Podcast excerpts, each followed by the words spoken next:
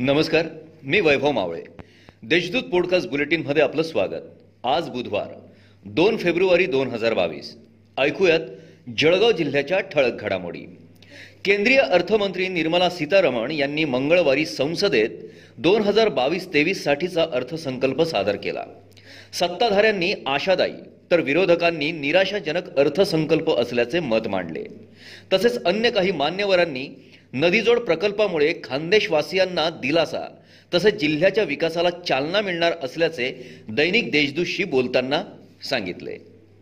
कोरोनाची तिसरी लाट ओसरत असल्याने ग्रामीण भागातील शाळांपाठोपाठ आता शहरी भागातील शाळा दोन फेब्रुवारीपासून सुरू करण्यासंदर्भात जिल्हाधिकाऱ्यांनी आदेश जारी केले आहेत त्यानुसार महापालिका नगरपालिका नगर परिषद श- येथील शाळा उघडण्यासाठी तयारी सुरू करण्यात आली आहे शिक्षणासोबतच वडिलांना शेतीच्या कामात हातभार लावणाऱ्या मयूर नंदलाल पाटील या तरुणाने जनावरांच्या गोठ्यात गळफास घेत जीवनयात्रा संपवल्याची घटना घडली आहे.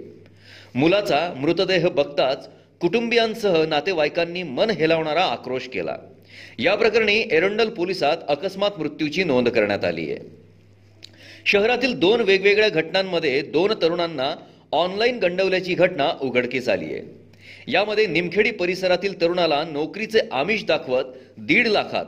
तर दुसऱ्या घटनेत भवानी पेठेतील तरुणाला ऍप्लिकेशनच्या माध्यमातून पंच्याऐंशी हजारात गंडा घातलाय. या प्रकरणी पोलीस ठाण्यात गुन्हा दाखल करण्यात आला आहे जिल्ह्यात दिवसेंदिवस कोरोना बाधितांच्या संख्येत घट होत आहे.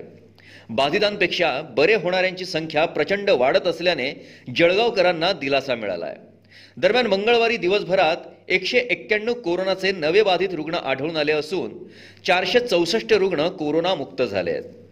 या होत्या आजच्या ठळक घडामोडी. याबरोबरच वेळ झाली येथेच थांबण्याची. भेटूया पुढील पॉडकास्ट बुलेटिन प्रसारणात. तोपर्यंत संक्षिप्त बातम्या आणि ताज्या घडामोडींसाठी देशदूत डॉट कॉम या संकेतस्थळाला भेट द्या. धन्यवाद.